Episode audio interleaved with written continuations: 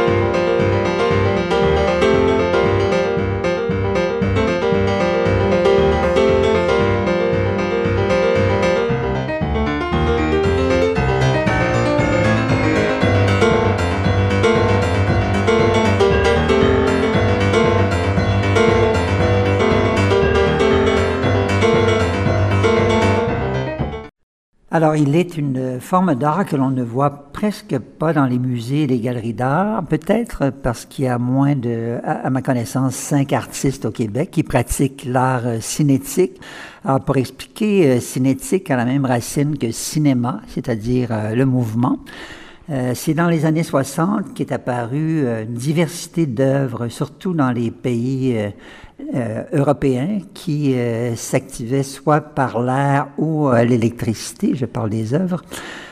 parmi les plus connus des artistes, il y a évidemment Alexander Calder, il y a aussi Jean Tinguely, d'origine suisse, le grec Takis, entre autres, et au Québec, il y a quand même Jean-Pierre Gauthier qui travaille dans cette lignée-là.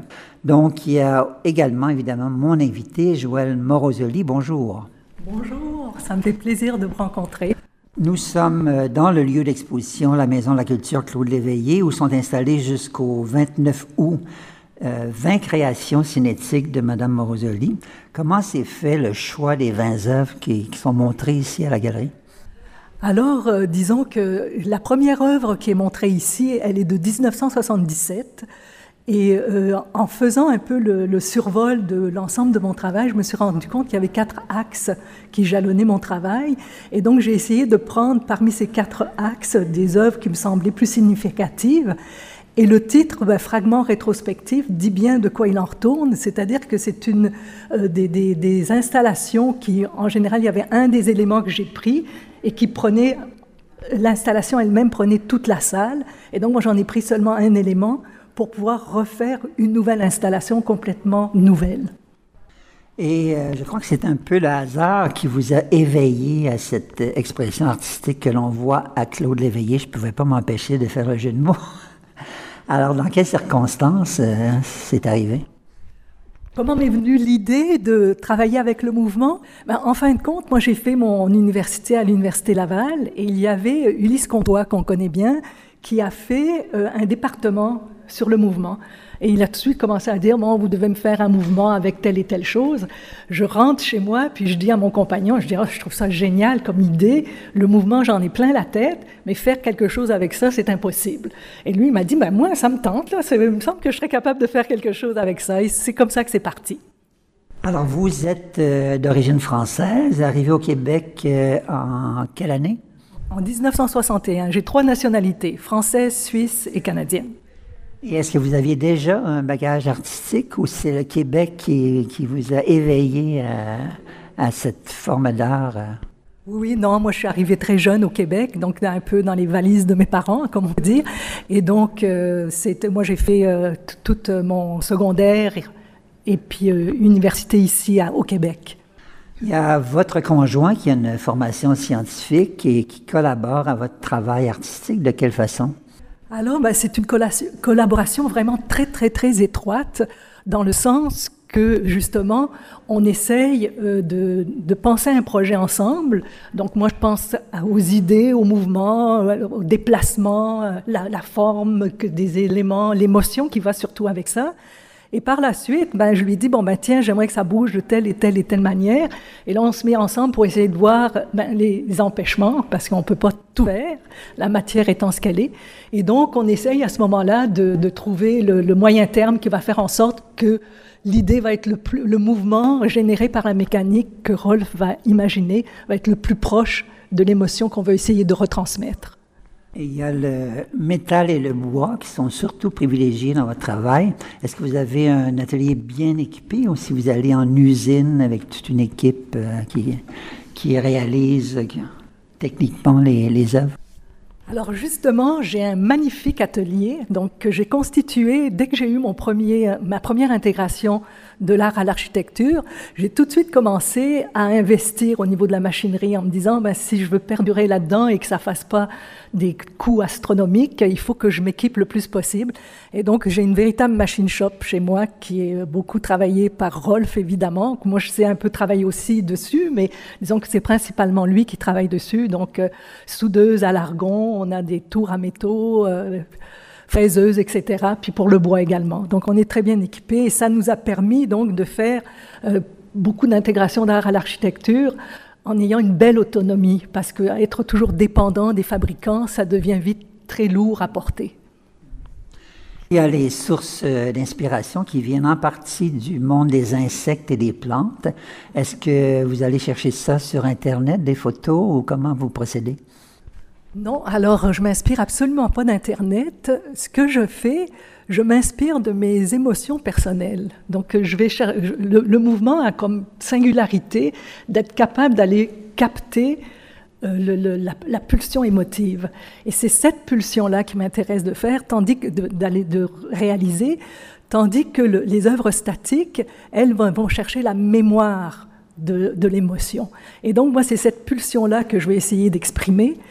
Et euh, par rapport à l'Internet, donc non, j'essaye d'aller chercher donc des, des, des, émotions que j'ai en moi, qui se traduisent dans ma tête par des mouvements. Et ce sont ces mouvements-là que j'essaye d'habiller avec des formes, avec de la couleur, pour euh, finir par produire une œuvre qui me semble la plus proche de cette émotion. Et je joue beaucoup avec les ombres projetées. Donc c'est un peu comme des projections filmiques sur les murs, avec les œuvres qui se lèvent, qui se déplacent, ce qui permet donc d'avoir une autre profondeur en 2D à partir de la sculpture. Et euh, vous avez déjà suivi un cours d'histoire de l'art. Je crois, je crois, même que vous avez enseigné euh, l'histoire de l'art. Il y a plusieurs artistes européens qui ont exploré euh, l'art cinétique. Il y a Raphaël Soto, euh, l'Italien Tomasello, le Suisse Tenguedi, comme je mentionnais, le Grec Takis, etc. Il y a le Belge aussi, Paul Bury, dont j'ai pu voir l'expo à Paris. Est-ce que l'un d'entre eux que vous admirez particulièrement et pourquoi? Ben, écoutez, moi je pense que je les admire tous parce qu'ils ont été tous des précurseurs. Et euh, je sais que l'art cinétique, un, c'est très difficile à faire, c'est dur, c'est exigeant. Euh, une, il est un peu boudé aussi par le milieu de l'art, donc il y a ça aussi qu'il faut dire, malheureusement. Et euh, donc tous ces artistes-là, ben pour moi, ce sont des grands qui sont tous des précurseurs et qui, qui, qui, ont pavé la voie pour me permettre à moi de me faire une petite place à l'intérieur de, de ce mouvement-là. Alors, nous entrons dans la salle d'exposition pour euh, commenter quelques œuvres dont Déchirure, datée 1989. Il s'agit d'un large panneau euh, de près de 5 mètres qui est fractionné en pointe et qui se soulève du fond. Les couleurs suggèrent la nature, c'est-à-dire les bruns, les beiges et les rougeâtres. Quel fut le déclencheur de Déchirure? Alors cette œuvre, en fin de compte, ça a été fait pour une exposition internationale qui a été générée par Art Lavalin, qui était art aluminium. Et donc, un des, un des éléments importants, c'était de partir avec de l'aluminium. Donc tous les panneaux que vous voyez, c'est de l'aluminium. Et puis j'ai fait une patine en bois. Donc j'ai fait euh, le, le, un faux semblant, exactement, un faux fini, avec euh, cette, pour donner l'illusion du bois. Parce que ce que je voulais faire, c'était faire un mur de bois qui se déchire en écharde. Et euh, très intriguant aussi, les chevaux du temps qui date 1996, constitué d'un corps de femme recroquevillé et attaché par des bandelettes blanches. Racontez-nous. Alors, alors cette œuvre-là, elle fait partie d'une installation qui s'appelait Allégorie de la contrainte. Et donc ça, c'est la contrainte reliée à la maladie. C'est pour ça qu'il y a ces bandes chirurgicales avec les panneaux qui s'ouvrent et qui se ferment, et donc les bandelettes qui se, se défont petit à petit viennent recouvrir ce corps fœtal. Et donc la maladie, c'est quelque chose qui est insupportable parce que on peut pas se venger de la maladie. C'est quelque, c'est un, un assassin sans visage, si on peut dire. Et donc, c'est un peu cette idée-là que je voulais aller chercher. Donc, comme le, la, souffrance où les bandelettes s'étirent au maximum, donc c'est comme une souffrance extensive. Puis tout à coup, il y a un relâchement avec les bandelettes qui viennent recouvrir le corps. Et pour euh, Camailleux d'ombre euh, de 2009, ce sont des plaques de carton mousse qui sont attachées les unes au-dessus des autres et qui se soulèvent pour former des silhouettes humaines. Euh, qui peuvent représenter soit des soldats ou des momies. Alors, euh, quelle est votre interprétation de cette œuvre? Alors cette œuvre-là fait partie d'une série d'œuvres que j'ai fait quand j'ai appelé l'envahissement. Donc l'idée de ça, c'est on rentre dans la salle d'exposition, il n'y a rien. Il y a des petits morceaux sur le plancher, trois fois rien, et tout d'un coup, ces morceaux s'élèvent jusqu'à une hauteur de 6-7 pieds et viennent envahir toute la totalité de l'espace. Et donc, c'est un peu cette idée-là que j'ai travaillé. Et dans cette œuvre-là, Camailleux d'ombre, c'est un peu comme des momies, euh, donc euh, pharaoniques. Et c'est de jouer avec ce temps, cette éternité du temps, cette fugacité de la vie qui apparaît et disparaît dans le même lieu et qui marque un peu le temps, tout comme le mouvement est à une troisième dimension qui est celle du temps et le mouvement cyclique des moteurs ben, rappelle ce cycle de la vie qui est immuable. Et de 2013, il y a Traquenard qui se compose de quatre panneaux transparents perforés par des tubes de métal qui se regroupent vers le centre de cette cage et le vide suggère la forme d'un corps.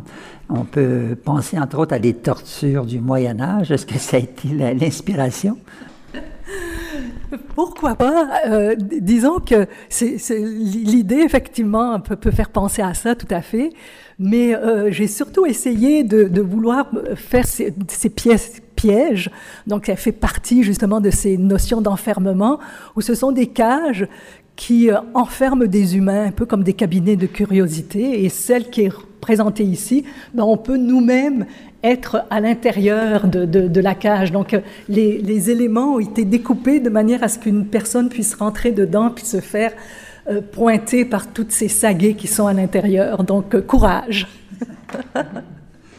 Alors, dans la petite salle, il y a une petite œuvre de forme ovale où, la, euh, où on voit la tête d'un homme qui se fragmente et se recompose sur un fond de coucher de soleil, une très belle œuvre d'ailleurs. Et je crois que vous en avez conçu plusieurs sur ces thèmes-là. Qu'est-ce que vous vouliez exprimer? Est-ce que c'est la maladie mentale ou... Non, alors là, justement, j'étais dans un autre univers complètement qui est celui de la nature. Mais euh, c'est bon ce que vous dites parce que les œuvres, très étrangement, euh, souvent les gens les interprètent très loin de ce que moi j'ai eu comme émotion. Et c'est très correct, ça permet d'avoir différents niveaux de lecture. Et l'œuvre dont vous parlez fait partie d'une série de nuages, donc j'ai fait 13 nuages. Et j'ai voulu faire un peu, donc le souffle du vent, c'est la mécanique, qui vient déplacer les panneaux qui sont en avant et un peu les, nuages, un peu on, projette notre imaginaire sur les nuages, on les voit se déformer, on voit des visages qui s'ouvrent, qui se ferment, qui se défont. Et donc c'est un peu cette idée-là. Et tantôt les nuages, ce sont des plaques qui découvrent un fond, tantôt ce sont des, des lignes qui se brouillent. Et donc, c'était vraiment cette course des nuages que je voulais essayer d'exprimer. donc, il y avait le côté nature, là, la poésie de la nature. Alors, c'est loin de mon interprétation. Et je crois que vous êtes l'artiste qui a réalisé le plus grand nombre d'œuvres publiques au Québec, avec 29 œuvres à date. On, voit dans l'exposition deux maquettes, dont l'envolée poétique qui est installée à Gatineau. Ça ressemble à des ailes d'oiseaux suspendues du plafond, divisées en cinq groupes dont les matériaux sont l'acier, le miroir et le chêne teint. Euh, Qu'est-ce qui vous a motivé ce thème euh, des oiseaux et le choix des matériaux? Alors cette œuvre, elle est euh, justement cette envolée euh, poétique. Euh, c'est un, un, espace dans lequel le corridor est très étroit. Il y a un mur jaune qui, à la, au départ, pouvait être inintéressant, mais qui a fini par être intéressant parce que j'ai choisi de l'acier inoxydable miroir, qui fait en sorte que tantôt c'est de l'acier inoxydable argenté, puis tantôt c'est comme de l'or à cause de ce mur-là. Et euh, au niveau de, l'art public, si j'ai réalisé plusieurs œuvres en mouvement, actuellement, euh, l'art public ne veut absolument plus avoir d'œuvres mécaniques. Donc, j'ai transformé mon travail pour faire un peu garder l'idée du mouvement, mais pour faire des mises en arrêt du mouvement, faire comme des instantanés du mouvement. Et donc là, j'ai fait un peu comme un instantané d'une plume d'oiseau qui rentre par une fenêtre, dont le parcours se fait au cours de, ce passage-là et qui semble vouloir sortir par les hublots. Et ce qui est intéressant dans cet espace-là, c'est qu'il y avait quatre hublots, et pendant la période de, disons, on peut dire de, de, février, ou enfin, disons, disons, d'octobre, avec tout le printemps et tout ça, le soleil est assez bas, et ça permet donc de faire toute une série de kaléidoscopes lumineux parce que ça vient frapper sur l'acier inoxydable et projeter sur le mur. Donc il y a comme une récupération du mouvement d'une manière virtuelle. Et on peut voir aussi une autre maquette dont l'œuvre fut réalisée en 2011 qui est installée à Trois-Rivières, qui se compose de sept mobiles feuillus suspendus et deux silhouettes d'arbres au sol. Elle s'est intitulée cathédrale de verdure. Quelles étaient les contraintes de, ce projet-là? Et est-ce que vous êtes arrivé parfois d'avoir dépassé votre budget pour les œuvres publiques? Alors pour la dernière question, non, jamais, parce que justement on est bien équipé et puis euh, Rolf a justement une, capacité de prévoir le travail et si jamais on rate notre coup, ben on peut le refaire nous-mêmes. Donc à ce niveau-là, on a toujours été très très très correct dans ce sens-là. Et cette, euh, cette œuvre-là, en fin de compte, c'est une, une institution pour des soins palliatifs de longue durée et euh, donc il y a beaucoup de mortalité. Et donc moi je me suis dit, tiens, je vais faire une cathédrale de verdure pour permettre justement à ces gens-là d'avoir quelque chose qui les réconforte. Et euh, donc j'ai fait une série d'arches en bois qui représentent justement cette cathédrale comme des, des arches de cathédrale. Et en dessous de chacune de ces arches-là, il y a une dentelle de verdure qui bouge à certains moments, donc mécaniquement, le, mécanisme est caché dans le plafond et qui bouge à certains moments de, la journée pour inspirer un peu ce souffle de vent euh, à l'intérieur de, cette euh, œuvre-là. Et vous avez tout juste terminé l'installation d'une œuvre de 32 mètres de rayon au carrefour gératoire Saint-Lambert. Ça s'intitule Jardin géographique. Alors, je vous laisse décrire euh, l'œuvre et sa source d'inspiration. Alors, c'est une œuvre qui est là pour euh, rendre hommage au 150e anniversaire de la ville de Saint-Lambert. Donc, je me suis dit, oh ben, tiens, je vais retourner dans les, archives de Saint-Lambert et essayer de voir quelles sont les différentes ethnies qui sont à Saint-Lambert. Et donc, je suis partie avec le Québec, l'Angleterre, évidemment, et la France, évidemment, qui sont les trois pays euh, majeurs euh, par rapport à Saint-Lambert. Et j'ai décliné sept autres pays euh, qui, qui, sont des, les ethnies les plus importantes de cet endroit-là.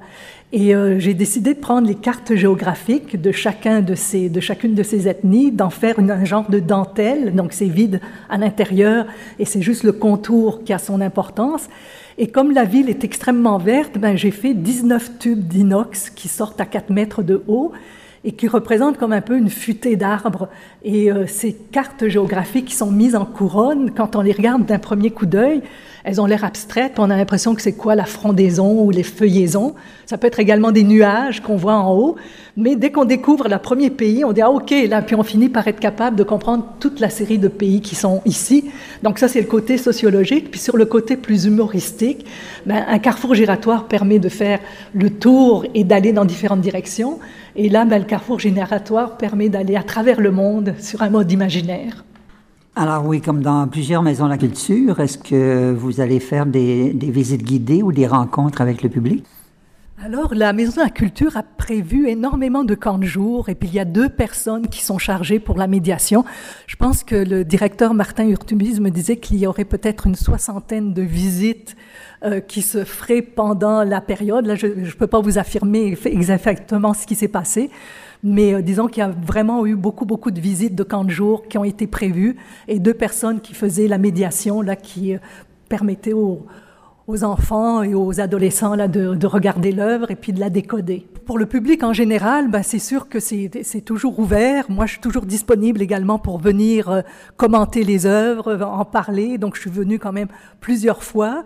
Et euh, tantôt également, je rencontre de nouveau quelqu'un pour présenter euh, l'exposition, donc également avec les médias. Donc j'essaye de, de faire. Euh, il y a eu la Fabrique culturelle qui a fait une vidéo, une capsule vidéo. Donc il y a plusieurs événements qui ont été faits en lien avec l'exposition. Alors j'invite tous les auditeurs auditrices à venir admirer cette variété d'œuvres en mouvement de Joël Morosoli présentée jusqu'au 29 août à la Maison de la Culture Claude Léveillé, qui est tout près du métro Jean Talon. Merci beaucoup. Merci à vous. Bonne journée. Merci beaucoup.